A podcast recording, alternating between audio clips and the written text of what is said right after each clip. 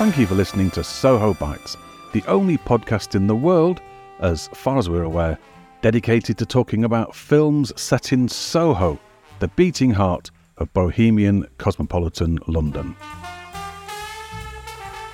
If you would like to support the show, you can do this in the form of a star rating or review at sohobitespodcast.com forward slash review. Or if you'd like to put a small amount of money where your mouth is, you can do that at sohobitespodcast.com forward slash donate. Donations can be from as little as £3, which will buy at London prices about half a drink for one of our thirsty guests. You may hear some different URLs in the upcoming episode, but by far the easiest way is to follow one of those links. They are again sohobitespodcast.com forward slash review and sohobitespodcast.com forward slash donate. Thank you for your continued support and enjoy the episode.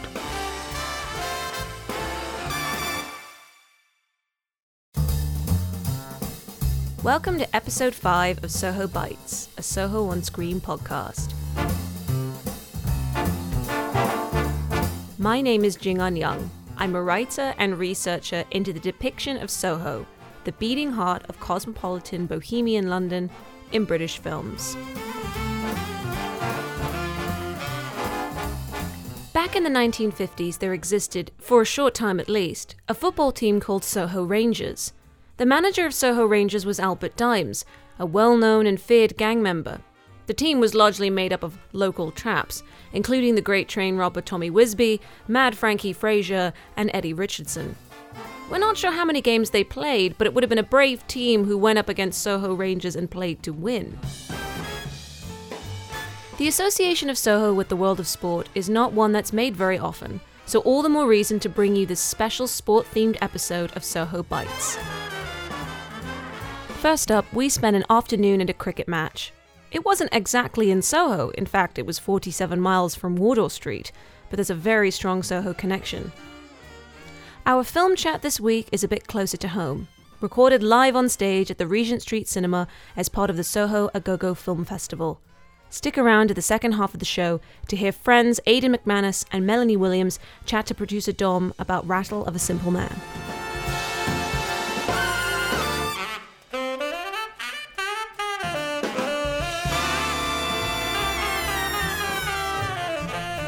Apart from a couple of ping pong tables in Soho Square, not much live sport takes place in Soho.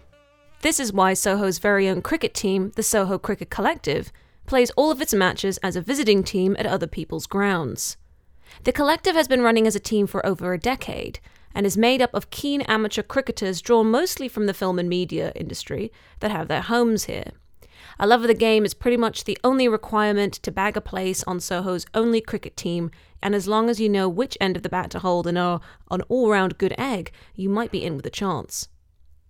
One August day, producer Dom ventured out of London and headed deep into the English countryside and met up with a couple of the cheery band of comrades from the Soho Cricket Collective. A breeze in the trees, the thwack of willow on leather, gentle applause, and a country fair in the background. These are not the sounds of Soho. These are the sounds of the countryside. These are the sounds cricket. I know of no game more fitting than the age old game of cricket. It has honour, it has character, and is British. We've stepped out of Soho for today, and we've stepped out of London, if you can imagine such a thing. And we've come down to a village called Firle in Sussex, just outside Lewes, and we're here to follow the exploits of the Soho Cricket Collective.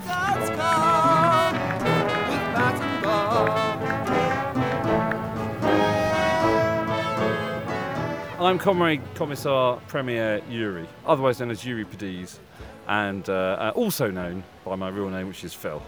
Ten years ago, I, I worked in Soho, lived in Soho, had a, a post production and uh, film production company in Soho. Get that, Mildred? Mildred. Sorry, sorry, it's a busy office. Uh, and I, uh, I, one of my suppliers said, uh, "Do you play cricket? Why don't you raise a team and we'll play you?" And this was an, a company called Quantel. This is ten years ago. So we hurriedly got together a collection of uh, media types who were uh, vaguely interested in cricket and got a team together. And then uh, year on year, we've built and developed and changed.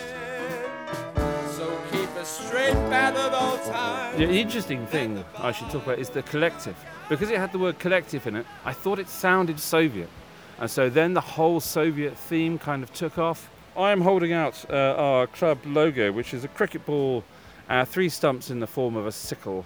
And, uh, and that's our sort of Soviet angle. Subversive, some might say. Certainly the way we bowl. Um, the, the, the batting is quite subversive. I think. Do you know what I haven't seen from Dan? There's, I'm sat next to Dan, who's our most marvellous. Uh, what are you? Uh, hello, I'm I'm a commissar That's um, it. to keep in within the uh, Soviet theme. I'm Dan March, aka Soldier, aka Hatter, Hatsky. Um, uh, anything with a kind of Russian-sounding word, I'll, I'll, I'll respond to normally in the field. And I am a leg spin bowler and part-time batsman, very part-time, because I'm not out there for long enough to be full-time. uh, and I've been with the team. I think this is my eighth season. I think I missed the first eight years. season. I'd been in a film that Phil had made when he was at film school. That's how far back we go. And then we met up again in Soho, and I was in the office. I was doing some voiceovers for you and various Yeah. other things. And you said, "Do you you like cricket, don't you?" And I went, "I love cricket." He said, "Well, I have this team, Soho Cricket Collective. You're often in Soho. That counts. Would you like to Uh, Yeah, join?" But that, that's, that's how the collective was formed. It was sort of a, a collection. It used to be a collection of people who are all exclusively living or working in Soho. And uh, now, as, as needs must, and, and we all get old and have children, you, you sort of push out towards the outskirts of London. And uh, that's where I am now. How does it work then? You you just have a, a list of email addresses, say who fancies the game, and then and pitch up. Yes, we have a, a, very active Facebook group and a WhatsApp group, and that sort of tends to keep us all together. We have a, the blog. Everyone knows about the blog. And there's a core membership as well. We all pay our membership fees. Well, most of us, of which half goes to charity, which is, you know, very nice. And we- and we become friends as well. I think that's the joyous thing that it's been friends and friends of friends who've kind of joined, but we've all bonded and become a, a really strong group and a unit that often go out. And we have annual cricket drinks and an awards ceremony. Ah, Ah, the I've seen that on the website actually, Yes. or, or I think it was Facebook. I saw a, an Have you, ceremony. so you saw the, the trophy? The trophy. uh, now, the trophy. The story of the trophy is I was. you tell it, Dan. Uh, Why don't you? Why I, don't you? I was helping a friend of mine move, and in his back garden of this house, he bought this house from an elderly Russian lady, and um, in the back garden, tossed on the trash, was this old beaten metal object. I thought, what's that? And it was a giant samovar urn, right? And he said, oh, I'm going to get rid of that. I went, can I have it? Can I have it? I think I know a good home for that. And I brought it into you and I said, what do you think you can do with that? I can stick it onto something. We got it all polished up. You got it all polished and shiny, and stuck it on a, a stand, and it's now our annual massive, probably the biggest trophy in sport now. and who do you award it to? You a, a player within the team, or, Yes, or not year. not another not another It club? goes. It goes to the comrades' comrade. Hmm. So the, the paid up comrades of the year uh, vote for their favourite comrade of the year. So not it's nothing. on sporting Yeah, ability. it's not on wickets taken or, or runs scored because those are different separate awards. This is all on the comrades' comrade. Who's been the most comradely? Who's helped the most? Who's been the you know it, the epitome of a team-spirited, collective, Russian, joyous cricketing, wonderful Are human you, being? are you glad you started this? interview? This is because I, I, I did a little bit of uh, sniffing around on the website and the Facebook group and Twitter and everything. I hadn't picked up any of the uh, subversive communist stuff. Uh, uh, only only the name. So it's a. It seems to We- be we quite were a thing. We're a brand of communists uh, who, who used to ha- all have their own businesses and large cars and fast fast houses and large cars. Do I mean Uh, that? As an actor, I'm not part of that group. Uh, do do you have a, a No. fast house? as well? Mm, fast no, very cars. slow. very slow. Uh, le- slow down. I'm, I'm munching away on uh, match tea, by the way. That's why I'm Yes. slightly. It looks delicious. The match tea. Um, I've just had a lovely cheese and pickle. A very underrated sandwich, the cheese and pickle. Match tea. It's cricket. We're playing a match here down in Did beautiful they have an Firle. egg, an egg salad sandwich? They did. I, I avoided that. Oh, I know. I love egg backing salad sandwich. You know, you- in cricket tea, egg salad sandwich is everything. Can we talk about this match in particular? It's And, an um, annual fixture. We're, we're at the lovely Firle, uh, nestling beneath the South Downs on a on what would have been a lovely August day, which is sort of very windy and overcast. and the team are called the Exiles. Or That's something? right. They're Brighton exiles, people who have left London. They too were uh, in London. Uh, Dave Hooper, in particular, who's the founder of the Exiles, he was a London a London sort. He's a film distributor, I believe. I'm Well, now, that was I'm now eating like a small pork pie, just to let you know, which is also equally delicious. Fill your mouth Mm. with pork, Dan. So this do. match, this match is tantalisingly poised at the halfway mark. A 35 over a side game. They've scored 160 runs. I took two wickets. I don't like to blow my own trumpet. Only four overs and two wickets. That's not bad, is it? Um, keeping my wicket-taking matches going this season, I've had. Anyway, I won't go on. I won't go on. Three for 33, three for pork, 37, Dan, one for 37. please. Um, anyway, no, I won't go on. Um, but I've had a good season so far. I'm, you know, I'm not touting for awards at the end, but uh, no. And, and Phil bowled really well as well. He Oh, took a beautiful no, no, wicket, didn't you? Bowled a beautiful wicket. So 160 is that that's that's a reasonably tough target, isn't it, for uh, Yeah. 35 overs? It was looking quite good for you until that tall, rangy fellow at the end came hit a few just- fours. He was uh, Well, Yes. they always going to save something for the back end. Um, Yeah. We always have something up the back end, don't we, Well, Dan? well that, that's that's collectively. Good speaking. lord, are you stuck for words? I, well, I'm stuck for pork pie. My Oh, mouth. sorry. Next year is our 10th anniversary year, Mm. so uh, I shall be stepping down as premier. Um, and a new, a new. will you be laid out in a mausoleum for about I nine shall years? probably in the- fall over and be laid out somewhere or other. Thousands yeah. of us will be queuing up, just putting old cricket balls on him. Old, I'd like your old balls all, over, over me. you, That would yeah, be yeah. lovely. This? Oh, I say now, that's not cricket. It has a blatant air of graft.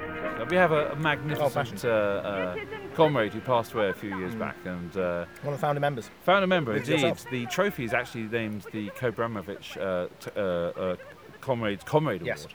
Tim And, uh, Cobra Graham. Yes, and uh, Who was a wonderful friend and wonderful player Yes. and just an all-round, just a most incredible man. And sadly, a few years ago, we were playing a match and he passed away playing cricket. uh, During the match. game? During the game, I was there. It's how he would have wanted to go, really. He loved cricket and he loved the team, and so we dedicate that trophy to him. And You may have witnessed um, one of Dan's bowls. I don't know if you did. Uh, and as he gave the hand gesture, we all I raised my hand in the air and I sort of cupped, cupping the ball, and which was his distinctive style. And then everyone hissed in a memory of the Cobra. So I'll I always deliver that. Deliver one ball like that every match. And uh, I'll mock it up though for the for the. Yeah, we, we can hiss later, can't we? yes, yeah, we can, we could do that. Yeah. Yeah, yeah. All hail uh, her great dominions here. All hail uh, her sporting blood. The members of the team. Yes. It seems to be yeah. a mature, Mostly- mature gentlemen. Well, 24 to 65. I think Jonty is now 65? 65. Yeah. We it, we even have some juniors very occasionally, Yeah. not so much recently. We're Mm. happy to though. We're happy to have women play, yeah, but yeah, um, we've had women play in the past. but, Mm. And um, all in uh, film, media, those kind of, or, or is it uh, is it all vary a bit now? That was definitely the intention, and uh, we stick to it as best we can. Some Mm. people have drived through Soho, which which counts. Some Or, people, dri- or driven even. yeah, or even if they've heard the word Soho, they will have, uh, if they can acknowledge it, If they can spell it, if they can say it, uh, or, if they or even Soho. or if they can smell London. Sometimes that Yeah. that qualifies. Uh, but we still have. I think there's a good old media influence in it Oh, yeah. still. Yeah. And um, Well, yeah, there's still a good core, a good meaty core of the Soho Mm. Collective, which is involved in the media, and, and, and yeah, I we're happy. We will accept everyone. yeah, we are totally open. And Hmm. um, uh, especially if you've got some cricketing skill, but you know what? That's probably towards the bottom of uh, uh, uh, of membership requirements. Huge thanks to Dan March and Phil Richardson for sharing their match tea with producer Dom down in Sussex. And they mean what they say. They really are open to welcoming new members to the collective. If you fancy a game of cricket and would like to get involved with the Soho Cricket Collective, you'll find their contact details at the end of the show and in this episode's show notes.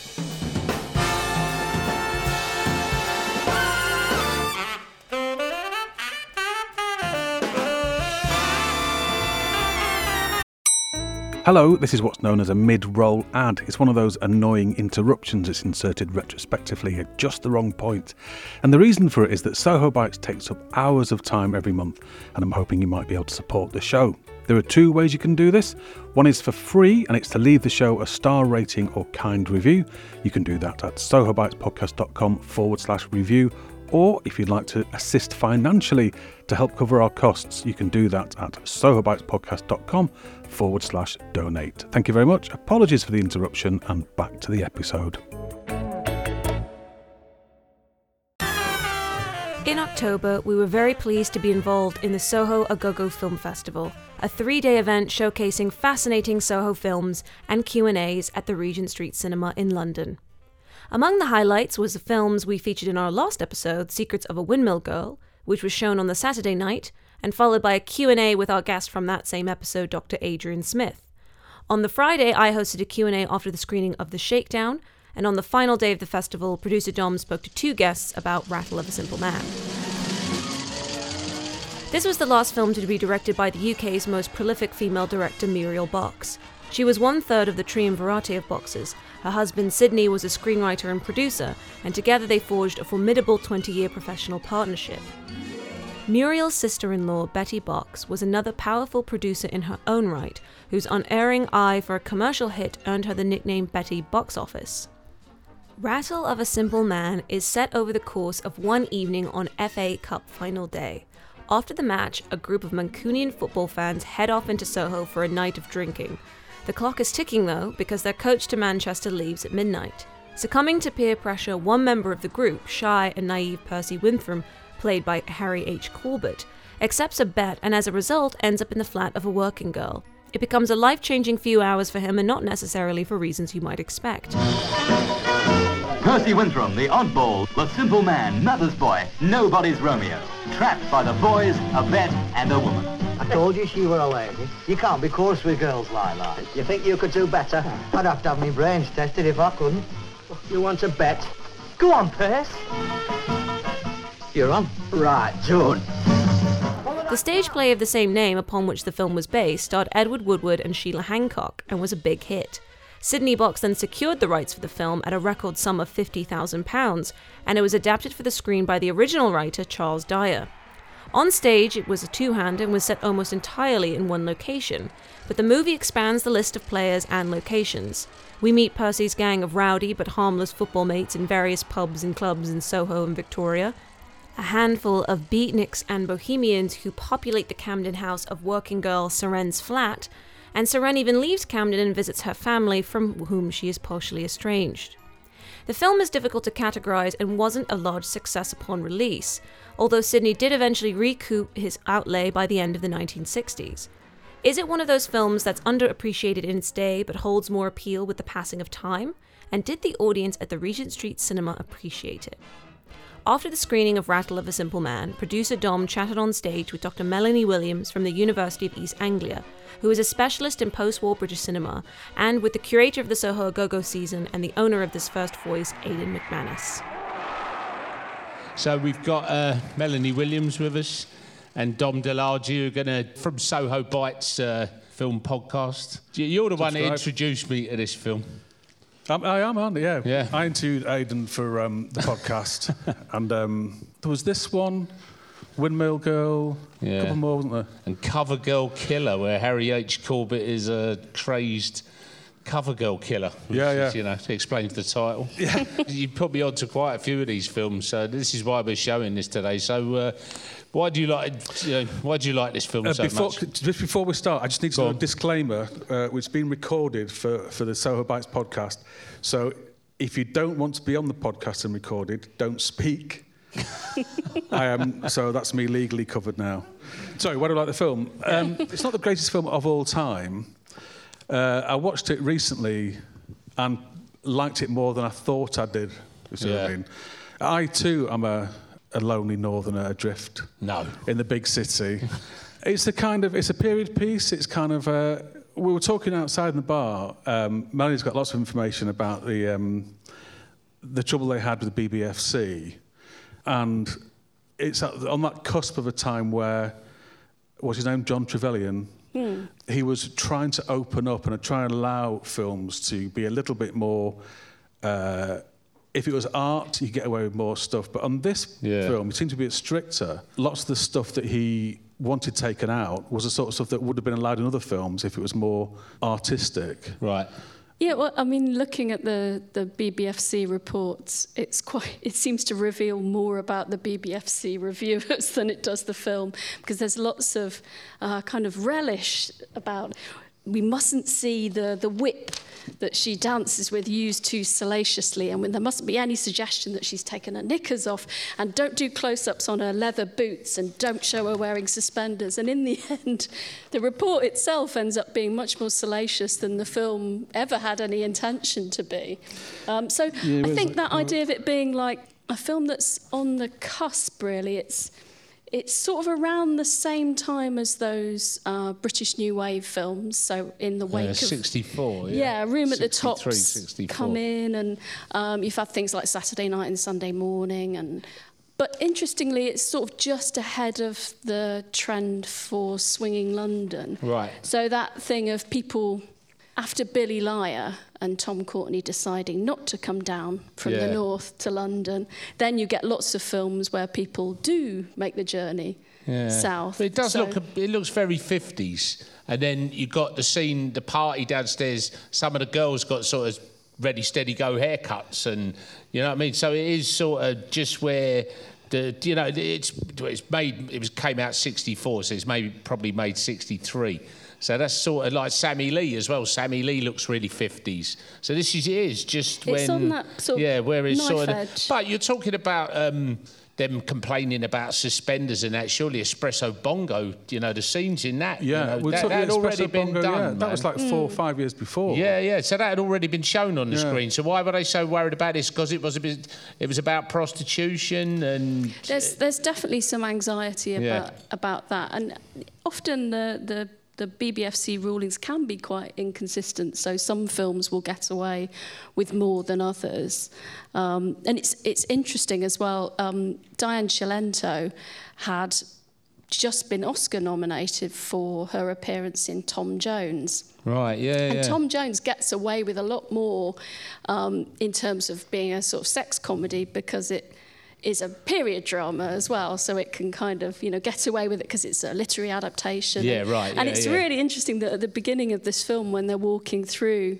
Soho, you Oh, see, see the, Tom see Jones, Tom yeah, Jones right, playing, yeah, and, yeah, and that's yeah, the, the film she's in. Well, she was sort of known as well as being um, a bit of a feminist, and there's a lot of themes in that, like you know, like her dad. You find out her dad's molested her, and and him judging her morally when you know he's a bit suspect as well. So you know, there's a lot of that in it as well, which is which at the time probably wasn't discussed that much. You know. No, no. I, I think it's it's interesting. Diane Cilento had worked a couple of times before with the director Muriel Box, who herself was a kind of staunch feminist. Yeah, yeah. So I think some of those themes are, are kind of coming through via Muriel Box's uh, kind of particular set of interests. Even back when she's making films like Good Time Girl in the 40s. Yeah, that's a good film. That, like you know, they're, well. they're like delinquents, but we understand why these Why? young Yeah, women it's just this behave the way they do. progression. Yeah, yeah, and it's sort of showing, you know, uh, showing a, a, a prostitute to be human, which before in films they were sort of, you know, just portrayed one way. They were just one dimensional. Mm. Whereas this is sort of a three-dimensional person, you know, with yeah, family, you know, and she's had a hard life, and she's created this fantasy world for herself, which he has as well. But it's, it's acceptable for him, but it's not for her. Yeah, one of the BBFC stipulations was that it should be made clear that there should be no suggestions of actual incest in the family. so between her and the brothers, and, and it had to be made clear that the father is her stepfather. Right. But I didn't pick that up. No, I don't think I wasn't it is aware of clear that. in the film. Um, but So, apparently, so uh, they're saying, uh, uh, you know, your proper dad wouldn't wouldn't do that's it. bad. Yeah. Yeah, yeah. But it's not But if as it's a bad. stepfather, Yeah, it's yeah. not as Then it's bad. kind of- yeah, it's all right there then. we go. And at the same time, Harry H. Corbett was in Steptoe. Yeah. He was doing Steptoe at the same He time. He was very famous. Uh, He's, Yeah. He was instantly famous. And there's this idea that Harry H. Corbett was, uh, you know, this kind of this this Yeah, yeah. tragic guy who wanted a career on stage but couldn't have one. He was just he was just um, steptoe because he'd been typecast by steptoe. And actually, I don't think it's quite like that. I think he was. I mean, he had been a brilliant, a, a very well-known actor, uh, and he was called the actor's actor. And he's very well regarded. And it wasn't so much that people thought that he couldn't play anything but steptoe. It was that he became so massively famous straight away, he couldn't then go back to the stage because he'd be not the sort of. He was working with Joan Greenwood, Joan Littlewood, sorry. Yeah, yeah, yeah. Um, and that kind of work. You can't do that once you've been a mega famous star, you know. He'd have to go do West End, and which wasn't the work he was interested in. Yeah, he was in things like Sparrows Can't Sing and stuff Yeah, like yeah. that. And yeah, but he just got typecast basically as, Yeah. as Steptoe. And the Bargee, which is Yeah, Yeah. his films Terrible. are interesting because there's someone trying to, you know, break sort of break away from type or do things that are not obviously like Steptoe. Hmm. But I think in this film, he's still playing someone who's a, a bit of a loser, a bit of someone who's trapped by their home environment. So there's ev- even though they're different characters in a way, there is that kind of Yeah, steptoe connection. again, isn't it? Yeah, it's Yeah. instead of the, the dad, it's the mum this time. Yeah. Do you know what I mean? Thora Hird. Yeah, yeah. Can't well, get yeah, away. Yeah, Thora Hird is, could be the female Wilfrid Brambell, really, couldn't she? Do you know what I mean? There's a scene, I don't know if you noticed, um, you know when they first go back to the house Yeah. um, and he's making his way up the stairs and there's all these kind of oddballs in, in that London. Yeah. There's, um, there's an old fella on the top of the stairs sitting down crying. Yeah. Is that Wilfrid Brambell? Is it? I don't know. No, I don't know. Did anybody? Because I, I saw, know I watched it about, again yeah, today and I thought, really? And he's not in the credits. His face is partially covered as well by a hat. Yeah, it's possible. There Was he, was he not off that. being busy with the Beatles at that point? Oh, he could have been, yeah. Maybe That was 64. So that was Yeah, the yeah. summer 64 was Hard Day's Night. So Mm. Probably not. It's probably, this is probably pre Hard Day's Night. Mm. Harry H. Corbett sort of got stuck, didn't he? In uh, Yeah, I mean, he did. He did carry on screaming. That's a great yeah, film. yeah, right, yeah. I don't know what he didn't do much. I absolutely love Steptoe and Son. I think it's a work of genius. Yeah. And where do you go after that? You know. He must have made a few quid though, because when I was a kid, he, we used to hang around outside Paul McCartney's house. He lived over the road in the same street as Paul McCartney, and these houses, if you go up there now, they're not, you Not know, cheap. they're not council. So he, he must have made a few quid. Well, you were saying some interesting things earlier on about his um, his I? accent. Yeah. Oh, yeah. His his Manchester accent. When I first saw the film, I wasn't aware that Harry H. Corbett was a Mancunian. Yeah. And I just thought that is the worst Manchester accent I've ever heard in my life. You have quite a nice figure. Quite nice hair, too. I'm glad you like it. Yes. Well, thanks for the glass of water and the aspirin. It was very nice of you. As a matter of fact, I think you must be a very nice person. Underneath it all, Yes. Eh, No, I really mean that. I've, I've never talked with anyone as interesting as you.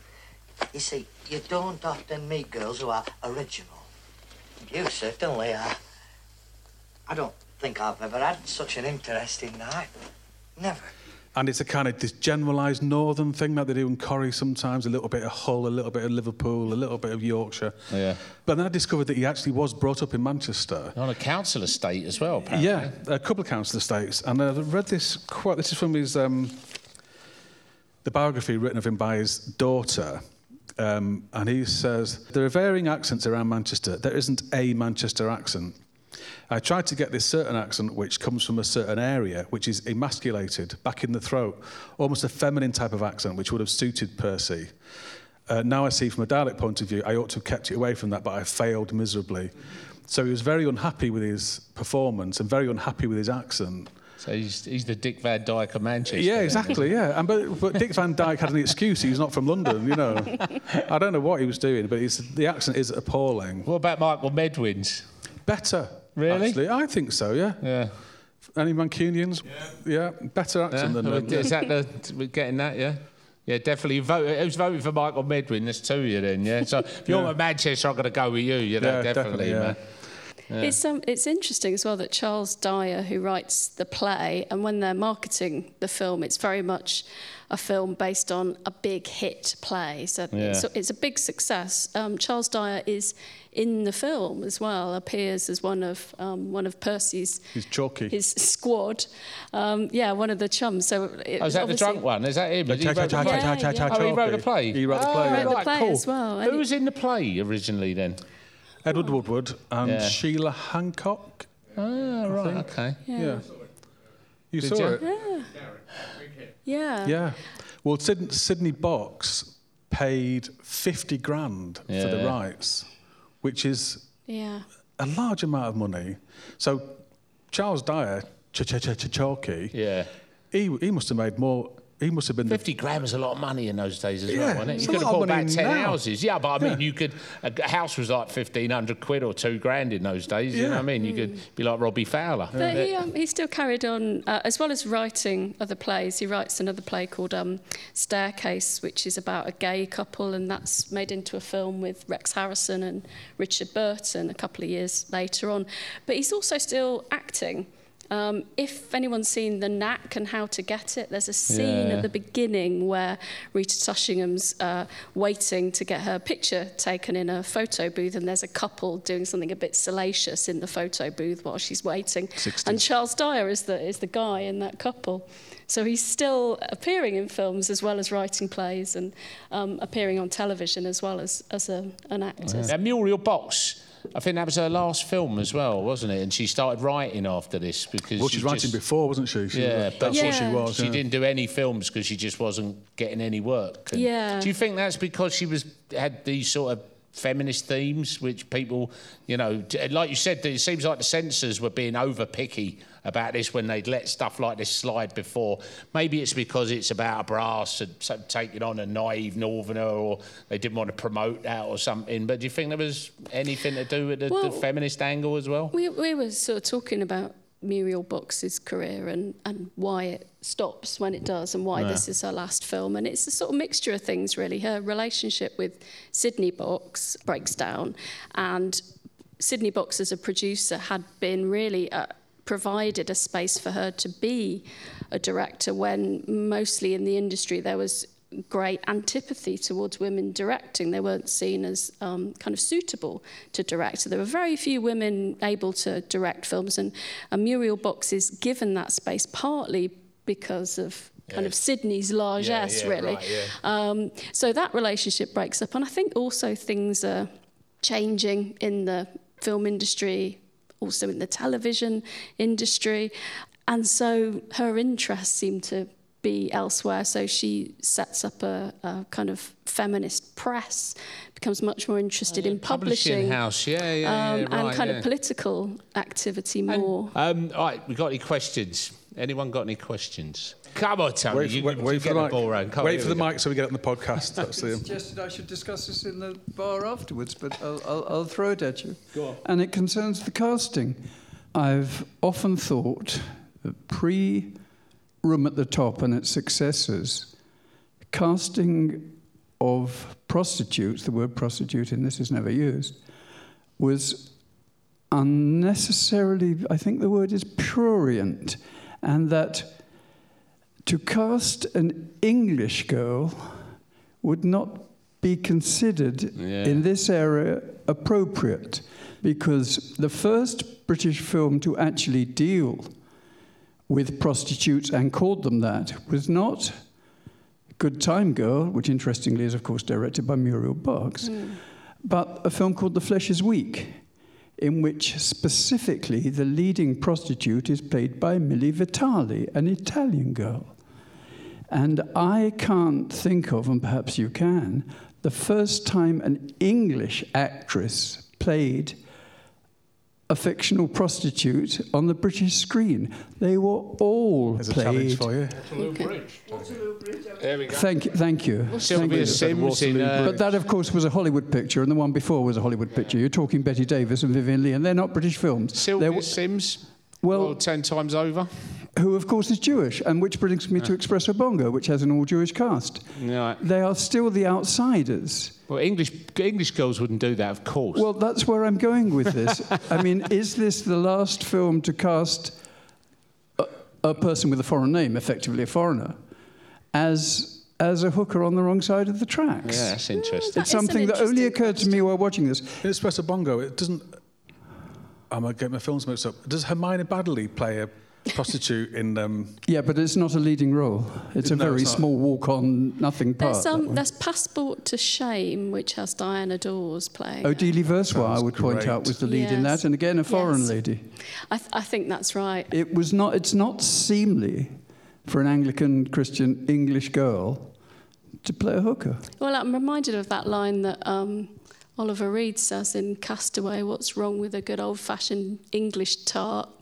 You know, you don't, you don't really get that in the films. I, thi- I think In you're film right. terms, Castaway is 150 years after yeah, this. but that idea that you know, sex is foreign and foreignness is sexy. In English is films only, though. Strongly associated. yeah, associated. no, definitely. Interestingly, um, Jean Kent was really keen to play the role that Simone Signoret ended up playing in Room at the Top. And of course, in the original novel by John Braine, the character is not uh, French. She's she's English, but we get Simone Signoret imported, and I think it's it's not really until we get into the swinging '60s that you start to be a, an, a British woman who's allowed to be kind of sexualized in quite the same Yeah. way. D- Diana Dors, I think, is a separate case, as she always is. Does anyone else got any questions? It's really interesting about the sort of the idea of uh, maleness. You know, there they were all downing these pints and then talking about, you know, the women, like, you know, the the guy who gets robbed. I mean, he really got his comeuppance, didn't he? I mean, that was fantastic. But in a way, in a way, it was sort of innocent as well, you know. And also the scenes in the pub, it was mostly male. Mm-hmm. There were Yeah. hardly any women in the pub. They're the days. Yeah. that's probably a public bar then, wasn't it? I suppose it's a film that's interesting on sort of male bravado. I mean, that idea of, you know, bragging about this and betting about that, and then actually when this person is in a different situation, their complete insecurity and their, their novice virginal status is, is revealed. Um, and it's, it's all about that, that character's kind of like insecurities really being unravelled as, as the film Diana goes on. Cilento was fantastic when she was saying how it was going to turn out, how he was going to be bragging, you know, when he got back to his mates, you know. Yeah. That was fantastic, I thought. Although he didn't, of course. He No. gave him the motorbike. No, but you knew he was going to do that as well. You know, you, there ain't any bragging in him, is there? He's, No, no. Yeah, i- if anything, he's he's pretty honest. You know, he might be a, a bit sort of think, oh, he's a bit of a drip or whatever, but he is honest. And uh, out of all the people in that film, he's the honest one. Everyone else is even even Diane Cilento's fannying to a certain extent. Do you know what I mean? He's- Yeah, yeah. All of them are. Anyone else? No. All right. I think that's it then. Have you got anything else to add, you two? I don't think so. No. No. So, well, thanks for coming. God, I like that film. It's a good film, isn't it? Yeah, it's a lot yeah, worse. It's, It it's- explores. it's- it's a seven. Huh? It's a seven. It's- it's- it's a yeah, six yeah, or a yeah, seven. Yeah. but it is. It's, it's interesting. Yeah. Um, you know, and it, and some of the, the things it explores are interesting, which is still relevant. I'm sure men are still talking bollocks about women they've pulled to this No, day. I'm sure that I doesn't mean? happen anymore. Yeah. And I'm sure no English rose would ever turn to prostitution, whatever happened. you know what I mean? All right, look, thank you. Thanks for coming. Um, Yak's got some books to sell in the in the foyer. We've got Harrison Marks and uh, go chat to Yak. Anyway, right, thank you. Cheers. That was Melanie Williams and Aidan McManus chatting to our producer Dom. They were recorded live on stage at the Regent Street Cinema. Thanks very much to both of them for taking part. If you'd like to find out more about Melanie's research into British film, please do follow her at BritFilm Melanie. Aidan also has his fingers in many pies as presenter, curator, and tour guide, and tweets at McManus underscore Aidan. Our many thanks to the Regent Street Cinema for hosting us, particularly for the technical support from Dave and Edwin, and to Mike Regard, who gave up his Sunday evening in Tooting to press buttons. And if you'd like to find out more about the Soho Cricket Collective, head to their website, sohocricketcollective.com, and you can also find them on Twitter at Soho Cricket Call. Do you have a favourite Soho film? We'd love to hear from you if there's one you'd like featured on the podcast. You can email your suggestions at sohobitespodcast at gmail.com or tweet us at bitessoho. You can also subscribe to us whenever you find your podcast for more Soho and film related chat every couple of weeks. It's been a great pleasure to relaunch the Soho Bites podcast with producer Dom. But as a writer and researcher with numerous hats, I'll be taking a hiatus from this podcast. But if you'd like to keep updated with my Soho film research, do follow me at Soho on Screen on Twitter. And my next project, which explores the greatest cities in cinema, can be found at citiesincinema.co.uk. From me, Jingan Young, and my producer Dom Delagi, bye for now.